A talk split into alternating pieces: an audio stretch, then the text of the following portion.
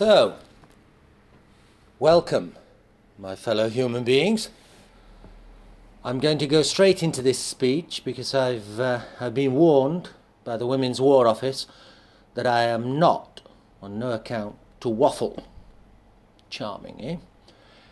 So, how did we meet Mr. Howe? Well, I must admit, when I first ever clapped eyes on Roberto, I wasn't keen. Not at all. In fact, I thought he'd be some sort of care in the community. He was always in the blues bar, sat in between the phone and the fag machine, whooping and hooting, rowing and raucousing with what half the time seemed some imaginary friend. And he'd always cast you that switchblade stare as you swerved round him to get to the toilet. Very unnerving. No, I definitely thought he's not for me. Basically because he looked and sounded three parts mentally insane. But then, well, then we were quickly drawn together by the same traits of tragedy, those being our femme fatales. You see, every artist has them, and they usually match their colour periods. But they're in i.e., Picasso had blue, Klimt had gold, and Rob, well, he had black, or rather a dark shade of black. You see, he was keeping the company of a raven haired, raven hearted uh, muse, and, uh, well, one of them was a volatile dipsomaniac who we called the Black Narcissus, although she was white, and the other one was called the Doom in the, in the Room, a pansexual fascist who dressed in leather and read Nietzsche and Mein Kampf. Total Nazi. Fortunately for me, my own femme fatale, a Spanish hot blood, left for Barcelona after burning part of the flat down with some love letters and attacking me. But Roberto, well, I was fully expecting to walk into his studio and find him stretched out as the canvas onto which his two malevolent muses would be painting his still life using his own still blood. But still, our dark triad was brought together, and we began murdering the midnight hours and slaughtering our sobriety in some sort of vain attempt to try and heal our hemorrhaging hearts. What we really should have done was to buy a couple of bulletproof vests and go into hiding for it wasn't long after this that I was hospitalized and given a police caution at my bedside, and Roberto, well, he was constantly dodging the bullets. He could have done with a bodyguard and a crash helmet. But eventually, one of his muses or nut jobs did leave and was later sectioned, which relieved the pressure somewhat on our self-preservation society. One thing that we, we all did have in common, our trio, was that we shared the same shrink and swapped and swallowed the same Seriton Smarties. Still, our bond grew stronger and stronger, and most nights we'd stay up while the wee small hours and, uh, and chat in what became known as the Dawn Confessions, due to us keeping company with a, an ex-seminarian priest from the Vatican, Rome, Neil. He was acting at that time as our spiritual adviser, although he was slaking down more alcohol than we were. The dreadful old and filthy got the better of all of us. You see, we had one rather big problem between us, and that was that uh, basically we had gullets as long as neck scarfs that stretched all the way down to our stocking feet. And every time we started drinking, it sort of turned into a, an attempt at suicide. But still, we did have the priest on hand to issue the last rites if any of us were to slip or drown under the deep, dark waters of wine. The wonderful thing about Rob was he had an open heart and he read like an open book. He was also open all hours. You could wander round to Rob's any, at any time of day or night, and there he would be, our very own mentoring sage, with whom we all felt as though we were coming of age. Oh, yes, we'd done done quite a bit of travelling, me and Neil, our seminarian scholar, but, well, we hadn't really.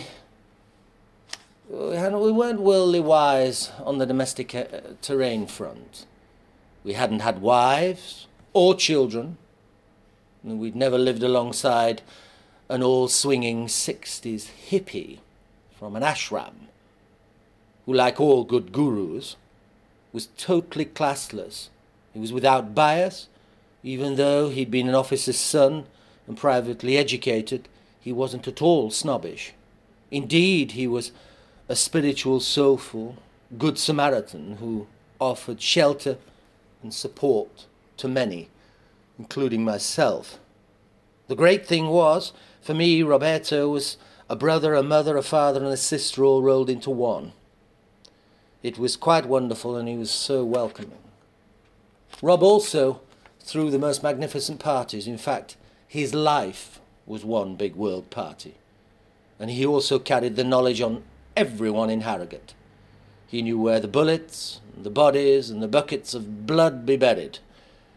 We once said of Rob, if any one of our crew ever reached a position of power or privilege, then we would definitely have to sort of have dear Rob assassinated to try and keep a, a tin lid on the terrible truth. You see, everyone had passed through his apartment. It was a transient stage upon which we all danced. I mean, I arrived one night to find the ex Lord Mayor and the Chief of Police dancing semi naked across the disco floor. Oh, yes, Robbo, Robert was certainly open. Well, it was an open bar and an open door policy to everyone. I myself, under Rob's guiding wing of tutelage, had dropped out of a disciplined life, working aboard super yachts to become this Takapuna tramp who was living as a beatnik in some sort of hippie squat, sharing space and saliva with every leftover god awful Lady Godiva that he'd left behind. But to me, well, it was just a magnificent mayhem of madness with Rob. We lived like two born again teenagers. As he used to say, these may not be the best of times, but it is the only time that we're going to get. So um, remember, there's no tomorrows, it's just today, this is it. It's not a dress rehearsal, and you're a long time dead. And he certainly taught us how to live life on a ledge, or me. Uh, he, he would indeed take you to the edge of the ledge and give you a gentle push to see if you could even fly. And you can always tell when someone's becoming a legend in their own lifetime because, well, people begin to write and they talk. Uh, you know, they talk about you whether it be good or bad. It doesn't matter. They still talk about you. And they write prose, poetry, and songs of your many exploits as though you be a folkloric hero. And for this reason, I say that uh, Rob has become uh, sort of immortalized, not just in the normal way of passing across his DNA in the usual form of children and grandchildren, as he, or, as he already has, of course, but also aesthetically. He's now become immortal through his art, which, with him being so prolific and professional in this lifelong endeavour, it sort of now spans time, tide, and terrain across the entire globe.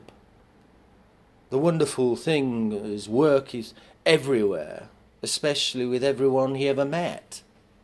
Recently, I said to Rob when he mentioned being so far away from us, uh, you know, living out in the Czech Republic.